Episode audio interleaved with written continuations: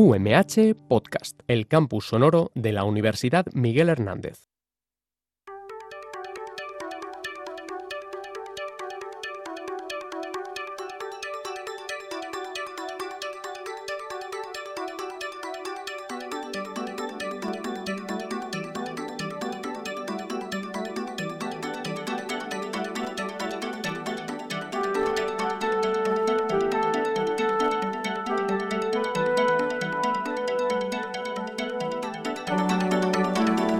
Contraste de fases.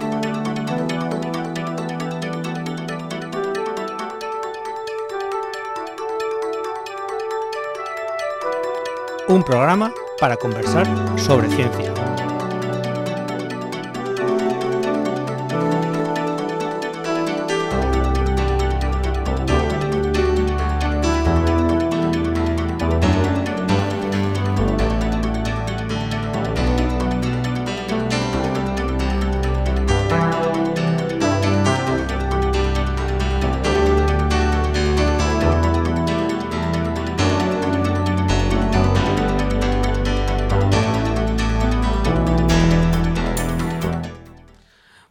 Buenos días, una vez más aquí en Contraste de Fases, eh, el último programa de la temporada. O sea, ya aquí no estamos todos, falta Pilar, pero bueno, Cerramos temporada. cerramos temporada, sí, sí. Bueno, pues con nosotros están aquí pues eh, Miguel Safeda, eh, profesor del Departamento de Bioquímica y Biología Molecular y también investigador de, del IDIBE. Y Ah, Fisabio. per- y Fisabio, perdón. y Fisabio, perdón. Hola. Como es el último programa de la, de la temporada, te lo perdono. Eh, también está con nosotros Lu- Luis Pérez, que también es profesor e investigador del IDIBE. ¿Qué tal? Eso, del IDIBE sin Fisabio. no Nada, buenos días a todos. Y yo, Manuel Sánchez, eh, profesor del Departamento de Producción Vegetal y Microbiología. Eh, Pilar es la única que nos ha faltado, nos ha fallado aquí el último programa, pero bueno, supongo que en la, nada, en la próxima temporada seguro que estará con nosotros. Así que nada, vamos a comenzar pues con mm, bueno, pues una noticia que, ha ocupado bastantes páginas, que ha sido la confesión del premio Princesa Asturias, pues a, tres investigadores, ¿no? Que se llaman, eh, mm, Jeffrey Gordon, Peter Grisberg y Bonnie eh, Basler. Y se las han, el premio se lo han concedido porque sus estudios, sobre todo en, la, en el, en el micro- del microbioma humano y de lo que se llama el sentido de quorum, el en inglés quorum sensing, de las bacterias. Es decir, una forma que tienen las bacterias de comunicarse entre sí. Entonces, bueno, eh, a ver, la importancia sobre todo, se dice muchas veces que el, el Princesa de Asturias es la antesala de los Nobel, así que quizás dentro de unos años a lo mejor, pues efectivamente, eh, estos tres investigadores o alguno de ellos pues tendrá ese, ese premio.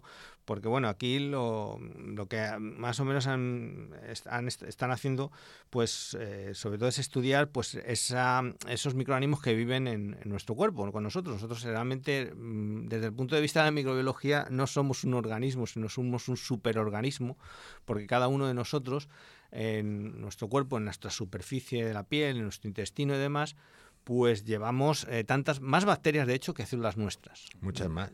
Sí, o sea, ese, vamos a ver, pa- para, que nos hagamos una idea, hay 39 billones con B, eh, billones españoles, no, no ingleses, billones, o sea, 39 billones de bacterias y hay 37 billones de células eh, en nuestro cuerpo. Así que mm, la proporción es un poquito superior para las bacterias y si tenemos en cuenta que la mayor parte de nuestras células son glóbulos rojos, que son realmente sacos de hemoglobina, que no llevan más que hemoglobina, no llevan ni información genética ni nada ya, porque la han perdido, pues basi- si, si consideramos eso, realmente sí que nos superan por bastante. O sea, somos como una cesta de bacterias.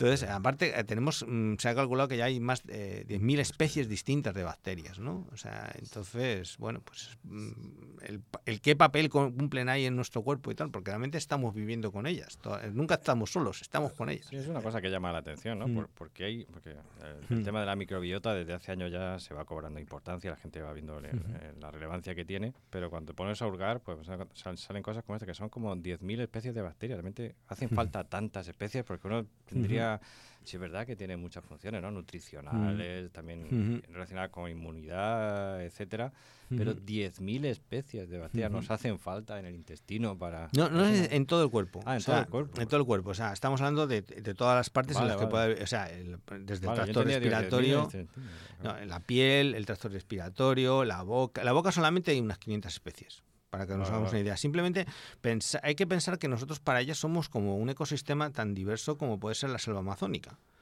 Sea, entonces nuestro intestino, por ejemplo, pues tiene diferentes mm, partes. O sea, los nueve metros que tenemos de intestino, pues, eh, en fin, tenemos muchísima eh, variedad fisiológica y entonces ahí son hábitats distintos, con lo cual los- las bacterias ahí entran y, bueno, claro, una cambian también el hábitat, con lo cual ya crean las condiciones para otra, haces diferentes nichos ecológicos, en fin. Aparte que lo, lo importante ya no es tanto Mm. el número de especies, sino el equilibrio entre las especies. Claro. Eso, porque eh, eso es cuando se rompe ese equilibrio. Cuando pueden llegar a ser Mm. patogénicas en muchos Bueno, casos. sí. Y, y en muchos casos, pues, eh, generar procesos inflamatorios. Mm, eh, sí. Y incluso tener relación con cáncer, por ejemplo, pues eh, Mm. con- se vio con los cánceres con el Helicobacter pylori, Sí. cuando se, eh, eh, eh, había una- un incremento de esa población con respecto al resto de las poblaciones, eh, tenía relación con el cáncer y de hecho se puede hacer una prevención controlando Mm. eh, lo- los Ujú. niveles de Helicobacter pylo- pylori, por Sí. ejemplo. Sí, porque por ejemplo lo- eh, no está muy claro si realmente el Helicobacter pylori eh,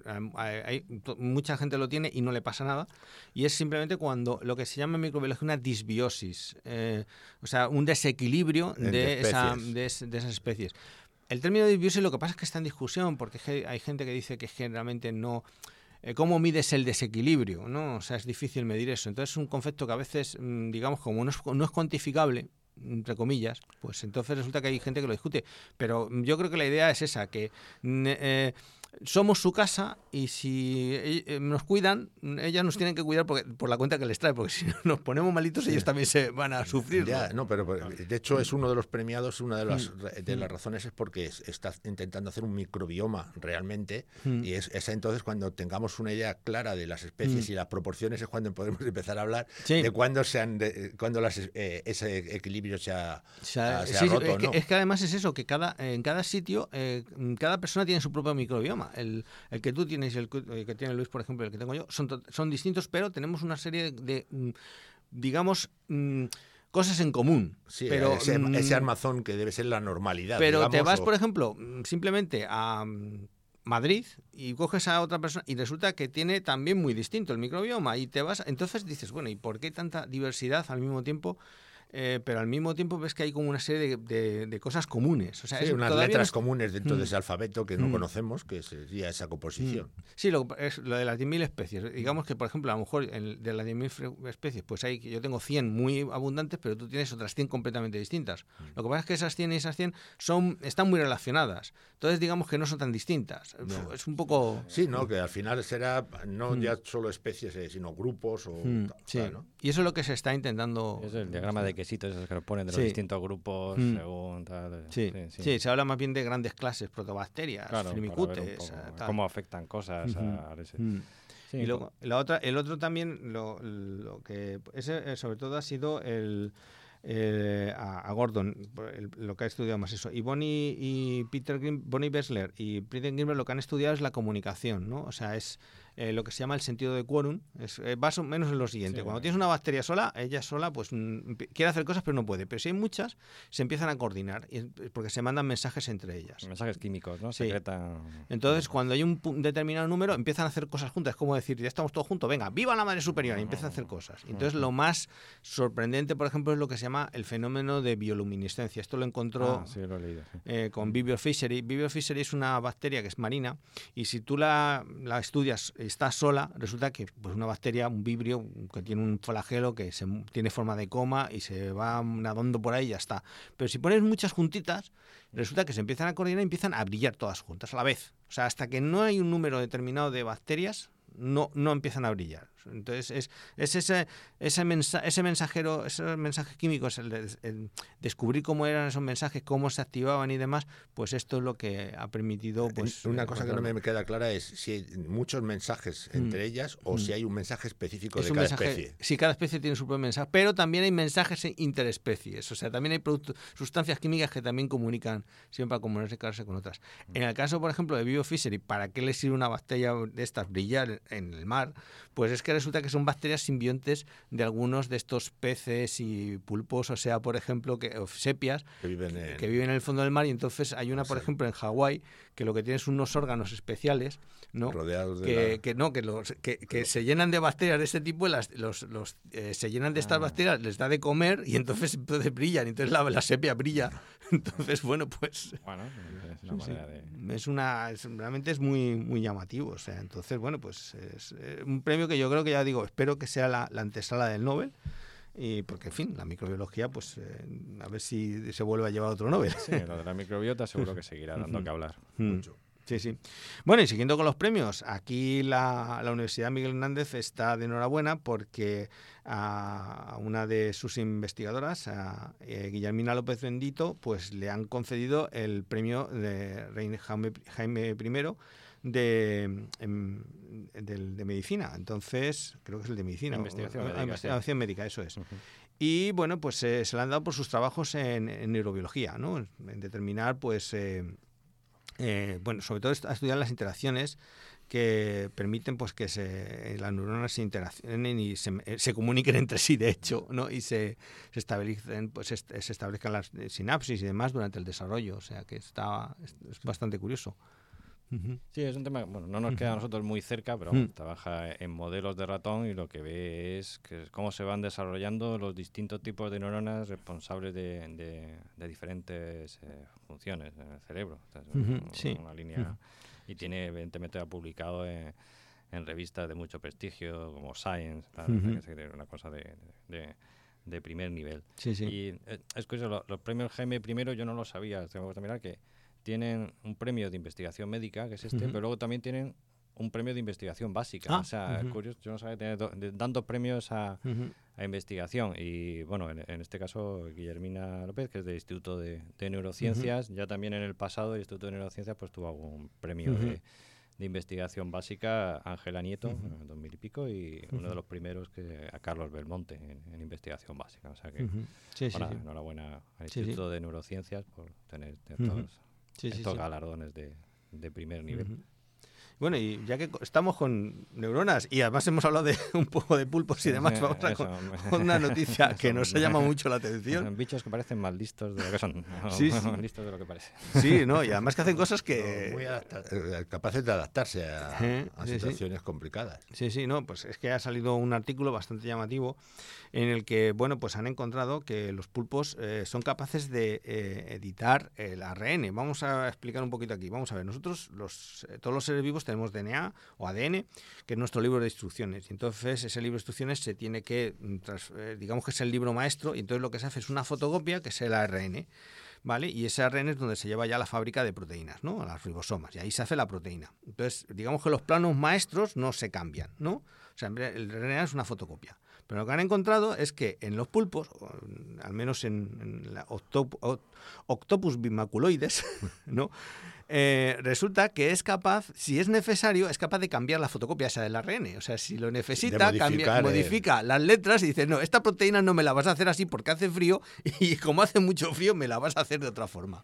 Le dice así a los ribosomas. Entonces es bastante llamativo, o sea, porque esto, mm, digamos que, en fin, mm, permite que, bueno, pues mm, la capacidad de expresar diferentes proteínas, eh, o sea, antes uno decía, bueno, tengo la expresión de proteínas, la puedo controlar, tal, luego la proteína hecha la puedo modificar, lo que mu- muchas veces hemos hablado aquí, ¿no? De con modificaciones de acetilaciones, metilaciones Sí, de sí. la proteína, pero es que además ya modificar el ARN, la o sea, lo que es el paso intermedio, eso no estaba muy, muy claro y aquí lo han demostrado y bueno, por lo que se ve ahí está 13.000 codones afectados, que eso es una barbaridad. Sí, pe- pero es ahí una adaptación.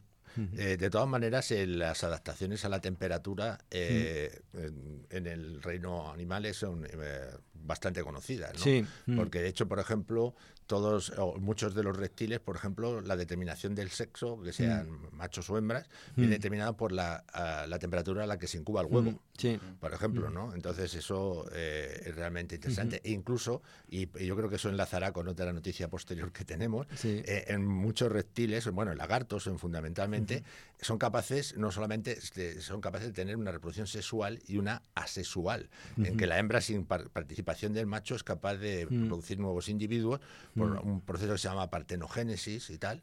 Sí, Eh, hace un clon de sí mismo. Sí, se hace un clon de sí mismo, ¿no? Eh, es- hay una base que se estudió hace al- algún tiempo en el que, de hecho, parece participar una proteína que es CMOS, que luego también puede ser oncogénica en, en Mm. det- otras determinadas circunstancias, pero lo interesante es eso, que pueden ser eh, partenogénicas y eso yo creo que enlaza con otra noticia que tenemos, Mm. que es la generación de embriones en, eh, sin óvulos y esperma en el laboratorio Sí, sí. Me genera un montón de problemas éticos. Ya ves. Sí, sí, sí. que puede ser bastante interesante a nivel de investigación, porque Mm. puede eh, sería un modelo de los eh, estadios iniciales de la, de la eh, generación de un embrión. Y, y ahí se podría estudiar, por ejemplo, por, por cómo, por qué se producen tantos abortos espontáneos, etcétera, etcétera. Pero, eh, por otro lado, pues eh, tienen unas connotaciones muy gordas, porque realmente Sí, es- esa, la- esa permite la tecnología puede, puedes clonarte prácticamente, ¿no? Sí, sí. Y además, o- y, bueno, una cosa que se nos olvida decir es cómo lo hacen, y es simplemente reprogramando una célula madre, ¿no? Eh, Mm. Sí, sí, no, eso, eso realmente es una cosa que, que dices, hombre, está muy bien porque mm, permite un montón de, como tú dices, o sea, puede, permite estudiar, pues si hay un tipo de, de determinadas anomalías y otras cosas, ¿no? Y que puede explicar, o también incluso puede ser luego después mm, servir para hacer organoides, o sea, y demás. sí, todo O esto, sea- pero esa es la parte positiva. Mm, Pero claro, es que ahí abres la puerta a una posible clonación humana sin necesidad de, de coger ni, ni óvulos ni nada. Simplemente ya Sí, coger la aparte, célula y- ¿con qué motivo harías Mm. eso? Porque eh, también podría ser, pues lo tienes como una especie, bueno, puedes hacer organoides, Mm. eh, en principio, Mm. si lo haces en un estado incipiente, digamos, Sí. y luego lo desarrollas ese organoide eh, este ya diferenciado antes de trasplantarlo, a- se supone, a la, Mm, Sí, no, a que no sea como la película La Isla, Sí, vamos, sí, una porque por otro lado podías también, podías también tenerlos, tenerlos, de- desarrollarlos, eh, los, el embrión ya en individuo adulto y luego utilizarlo de reservorio de, sí, como en la película. de órganos, lo cual sería un problema bastante más gordo. sí, sí. Que no llegaremos a eso. No, yo creo que no, que no. o sea, pero no, a ver, yo, la, la cosa es claro es que tú ves la noticia y dices, se crea un, un embrión sin necesidad de espermatozoide ni de óvulo, tal, y dices, ala. Pero es que imagínate que a alguien se le ocurre coger realidad- un embrión de estos Mm, e implantarlo en un útero. mm. Sí, es que... em, ¿Qué, eh, qué- qué- qué es lo que estamos haciendo ahí? Eso es clonar a la Sí. persona de donde se haya sacado esa célula No, no, efectivamente. O sea, ahí lo que pasa es que también hay otro avance que salió hace poco. Sabéis lo de las placentas artificiales y Sí, pues. úteros que, que realmente cada vez están avanzándose más. Y, a ver, se están haciendo sobre todo para estos partos prematuros. Eh, mejor que son muy de, de alto riesgo si tú coges el embrión y lo transfieres a este tipo de, Sí, úteros artificiales sobre- pues puede sí, sobrevivir ahí mucho mejor. se ha hecho con ovejas, entonces parece que funciona. Entonces, claro, dice, jo, esto es que ya tengo por un lado el, el embrión y tengo por el otro lado el útero artificial. Pero es que, ade- además hay una cuestión, es que en este caso sería la clonación completa, Sí. porque aquí tendríamos la célula madre que has diferenciado, tiene el DNA de la persona, Mm. pero también el DNA mitocondrial. Efectivamente. Porque en, Mm. en- en una clonación eh, en la que se quita el núcleo de un óvulo y se pone el núcleo de una célula, Tiene el mitocondrias de- DNA de, Mm. la, de la persona a clonar, pero no el DNA mitocondrial. Efectivamente. O sea que sería la clonación 100%. Sí, sí, 100%, sí, sí. Y realmente sí, eso sí que nos podría llevar a un futuro distópico tipo un mundo feliz, en el cual lo- todo, era- todo era in vitro, no había ningún paso biológico, todo... sea, eso sí que sería... A ver esa posibilidad. Otra cosa es que Ya, me, a me imagino yo, porque ya aquí en la noticia viene que los, los científicos están empezando a agruparse para intentar poner coto o, o de- o más o menos pon- Mm. decir hasta dónde se puede llegar y hasta dónde no en esto. Hombre, lo que pasa es que los científicos muchas veces es aquí, en, Sí. en el mundo occidental, en otros sitios. que se- Sí. Jo, yo me estoy acordando de las pobres gemelas chinas estas, Sí, la, que, que se hicieron edición genética para... Aquello sí que fue... Yankea, que, ¿cómo se Sí. llama? Sí, sí, que era para evitar que, mm, tuvieran el SIDA y lo que consiguieron fue... Ah, no, mm, porque al final parece que son quiméricas. Son quiméricas. Entonces hay células que tienen los receptores del SIDA, otros que... Bueno, los receptores para que entre el virus del SIDA, hay que hablarlo. O sea, que es, es tremendo, o sea... No, no, o sea... Eh, no mm, sé. Bueno, volviendo a lo de los cefalópodos, que, que parece que tienen unas capacidades alucinantes para, para lo que son. Bueno, hace años hubo uno que decían que podía predecir qué equipo ganaba el mundial. O sea, sí, el pulpo Paul. Bueno, sí, sí, sí. acertó, acertó. Acertó, acertó. o sea, que imagina.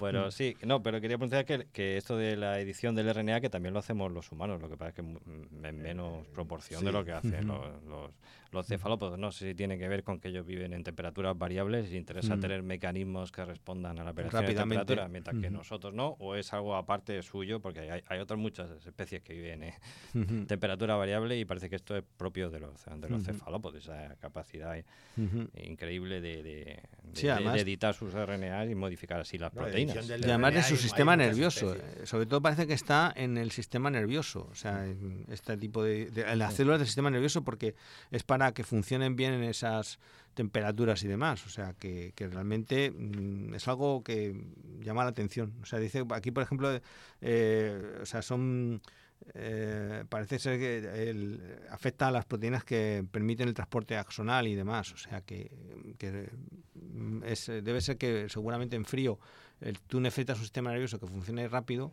y si eres un, un poiquilotermo, o sea, un, un organismo de sangre fría, pues claro, te va a afectar al, al, proceso neuronal, a, la velocidad, de, digamos, de pensamiento. Ahora mismo se dice que los pulpos realmente piensan y tienen eh, sueños incluso. Claro, si eres un, si tú eres un, mamífero como un cachalote, una ballena, te bajas a esas temperaturas no pasa nada porque como tú eres un endotérmico, tienes la temperatura constante y no pasa nada. Pero estos bichos no, estos bichos la temperatura externa les va a afectar. Entonces, hacer esto es precisamente decir, bueno, pues sigo con mis reflejos intactos porque he conseguido tener mis proteínas que funcionen a esta temperatura. Pero si es que la, noticia no está tanto en que mm. el, el, editaje del RNA, que eso, como dice Luisa, mm. se da en, muchas especies, mm. eh, es el hecho de eh, el cómo lo vinculan a una, mm. a una evolución para adaptarse a un medio específico. Porque, por ejemplo, hay editaje, yo sé algún caso en el que, por ejemplo, una, un RNA que va a dar, puede dar una proteína más larga o una proteína más corta, ¿no? Eh, por ejemplo, hay editaje y hay y uno de los, mm. eh, de los uno de los codones se convierte de, de ser un codón que está eh, dando un aminoácido determinado para un aminoácido en un codón, un, de, eh, un codón de terminación de la proteína. Entonces, en un órgano que sí que en un órgano sí que se hace ahí el, editaje y entonces hay una proteína más corta y, en, eh, sin embargo en otro órgano donde no está la de aminasa que produce la, la, mm. el editaje, pues entonces hay la versión más larga de la proteína, mm. por ejemplo. Es una manera pues, de, que mm. hay una proteína que puede estar en que debe ser más corta ¿no? Eh, en uno de los órganos y más larga en otro. No, pero aquí parece más bien que son proteínas. Aquí, Pero aquí la cuestión, aquí la cuestión es, es adaptarse al frío y, hacer un editaje salvaje a lo bestia. Sí, sí. Y no, que no, es específico de una proteína para que sea en este punto o en otro. No, no, es algo mucho más, sí, sí. Y hablando de, bueno, de otras cosas así, adaptaciones y demás, eh, y de sexo y tal, es eh, la, la noticia es también que nos llama la atención de, de que, de que el, el, cromosoma, ahí... en los hombres aumenta la agresividad del cáncer. Eh, eso explícalo tú, Miguel, que tú eres No, pero he leído un poquito nada más, ¿no? Entonces, todavía tengo que leerme el artículo y todo esto, ¿no? Pero lo que han visto es que en, determinados tipos de cáncer, sobre todo en el de, vejiga, también han visto en, próstata, aunque eso no está publicado aún, que en, un 30 o un 40% de los pacientes se pierde el cromosoma I. O sea, se pierde de las células tumorales. De las células tumorales, de, las células tumorales. Y entonces resulta que cuando se lleva eh, eh, células de, ese tipo de tumores, por ejemplo, a ratones en modelos, eh, en senoimplantes y tal, se ve que son mucho más agresivas. ¿No? las que han perdido el, cromosoma Y. Lo que quiere decir, alguno de los genes que está en el cromosoma Y debe ser bastante importante. ¿no? Entonces, eh, ¿por qué se hacen más agresivas? Pues parece ser porque, que, por lo que han demostrado en ratones y tal, que es porque las hace como más invisibles al sistema inmune ¿no? y deplecciona los linfocitos T que podrían atacarlas. ¿no? En ese caso. Pero la noticia buena es que esto les genera un talón de Aquiles y es que son más sensibles, luego han, visto a los tratamientos precisamente contra el PDL1 y el PD1, ¿no? que es precisamente los que regulan la comunicación entre el linfocito T y la célula tumoral, ¿no? Eh, eh, que es la nueva terapia eh, terapia inmune que se está utilizando en muchos tipos de tumores. Entonces, por un lado, son más agresivos, pero por otro lado, pues evidentemente serían más sensibles a este tipo de terapia. Lo cual eh, no es extraño, porque también hay muchos tipos de tumores eh, eh, se ve que son muy agresivos, por ejemplo, algunos tumores de mama de estos hereditarios que BRCA1 mutado y todo esto son muy agresivos, ¿no? Pero, eh, por ejemplo, el, tener el BRCA mutado les hace más sensibles a inhibidores de par, uno de los otro tipo de terapia. Entonces, gracias a eso, pues podemos ir buscando los talones de Aquiles, eh, a pesar de que las células, pues, eh, en este caso parece que la pérdida de ese cromosoma ahí es una especie de adaptación para hacerlos más agresivos y más, digamos, pues, ocultos al sistema inmune. Es que hay que tener en cuenta que los tumores, cuando los tienes, claramente están evolucionando en, vivo y en directo, digámoslo así. O sea, están adaptándose a la. Porque el sistema inmune intenta eliminarlos. Ahora aquí lo interesante eh, mm. viene la investigación que debería ir después de esto, que es ver qué genes en el cromosoma hay. Mm son eh, los que están mediando esa ocultación. Porque mm. luego también hay que tener en cuenta que también hay parálogos de los genes, mm. de, muchos de los genes que están en el cromosoma Y y en el cromosoma X de, mm. de las mujeres. Luego también podría eh, eh, haber información interesante de estos estudios también para mujeres. En el sentido de que si algunos de esos genes parálogos también participan en la ocultación al sistema inmune en, en tumores Mm. De mama tipo de, tumores, a lo mejor el mismo tipo de tumores, pero en mujeres no el de próstata, obviamente, pero eh, si, el, de vejiga, por ejemplo, pues mm. podría también ser eh, interesante. Bueno, nos quedan nada, unos pocos minutos así. No sé si queréis comentar alguna cosilla más así que os haya llamado la atención. O sea, yo lo único así que me ha llamado, lo último así que está saliendo últimamente en redes es lo de que ahí vuelve a haber sospechas de que el virus del coronavirus, pues eh, parece ser que el paciente cero fue un investigador del Instituto de Virología de Wuhan, según dicen ahora mismo, no está confirmado, ha salido hace nada en el Wall Street Journal y dicen que es unos documentos que tienen en, que ha salido en el Senado pero no sé hasta qué punto ahí hay... Pues si se confirma eso, mm. pues eh, la teoría de que se les ha escapado cobraría muchísima fuerza. Eh, es que fijaos que todavía esa teoría no... estaba la teoría de que era un, eh, pues eso, un escape en el, de, un laboratorio, pero también estaba la teoría del salto de especies, ¿no? De que había mm, salido de alguna especie animal del murciélago había pasado una especie animal. El pangolín, ¿no? El pangolín primero. Ahora, luego después dijeron otra cosa. Ahora el, el, el, perro mapache, el raccoon dog, ese, el perro mapache o no sé cómo se llama. Pero ese, por ejemplo, el perro mapache, que era el último que fue en abril, me parece, cuando salió, o así, pues resulta que hicieron un grupo, parece ser que hizo un análisis así de genético y dijo, vamos a ver, esto no está bien hecho, si son datos que nos han mandado los chinos y no están completos, o sea, como que, que, enseguida aquello parece ser que, que ha vuelto a, abajo. Entonces... Claro, como siempre, si el problema aquí es que mm, eh, la falta de información es lo que genera pues esa incertidumbre que no sabe si, si esta es una cosa o la otra. Entonces, bueno. De todas pues maneras, en esto hay una cuestión. Vale, mm. si se les ha escapado del laboratorio, pues mal por los chinos, que se les ha escapado. No, y mal por los americanos porque resulta que estaban Pero ¿quién estaba pagando ese tipo de experimentos? Eh, es, que, es, es, que es ahí a donde iba, porque había también mm. grupos italianos. Y no estadounidenses del NIH. que estaban pagando para que se hicieran ese tipo de, eh, el estudio de... Sí, sí, entonces no sé yo ahí, bueno, ya veremos, quién sabe si después... sí, puede ser un accidente una negligencia, porque en un laboratorio de nivel 3, que es donde tienes que trabajar con estos virus, eh, contraer la enfermedad, pues eso, eh, has, hecho algo muy mal en, los protocolos o has tenido un accidente de haberte pinchado con algo, eso, si no, no se entiende. Y, Pero bueno, esto del origen lo ha salido ya varias veces. Mientras no aparezca el paciente cero, que, no, que posiblemente el paciente cero, lo que pasa es que ni se enteró, pensó que era una gripecilla y nunca aparecerá, o no aparezca ese animal que hemos estado mencionando que sea mm. e, ese el saltito que falta entre ese coronavirus de murciélago que es del 98 y pico por ciento, pues que ahora sea 99 o 99 y mm. pico y esté ahí en ese mm. animal, pues no sabremos exactamente qué, qué sucedió. El problema es que los, los eh, ancestros, digamos así, del coronavirus, todos esos que tienen el 98, 99, no están en Wuhan, están en todos los sitios que muestreaban los del laboratorio de Wuhan. Es que dices, que estaba lejos, o sea, es que también. Sí, sí, no, lejos estamos hablando de 800 kilómetros, una cosa así. Es que, son muchas cosas. Sí, pero bueno, en fin, hasta que no, como siempre, hasta que no haya pruebas, esto son especulaciones. O sea que entonces. Sí, pero mm. lo que dices tú, en encontrar mm. paciente cero va a ser prácticamente tarea imposible. Bueno, pues nada, ya estamos llegando ya al final, así que nada, eh, Muchas gracias por haber venido, Luis, Miguel. Sí, nada, ya está. Ahora, Y nada, pues a ver, en la próxima pues ya volvemos con la ciencia. pues, podías haber preparado una mascleta de despedida. Eso. ¿eh? Pa, pa, pa.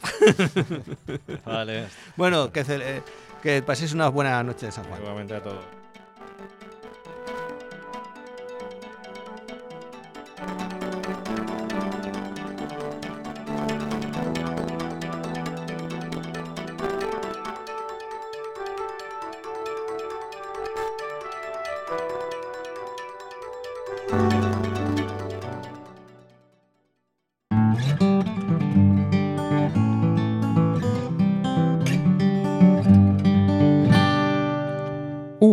Podcast, el campus sonoro de la Universidad Miguel Hernández.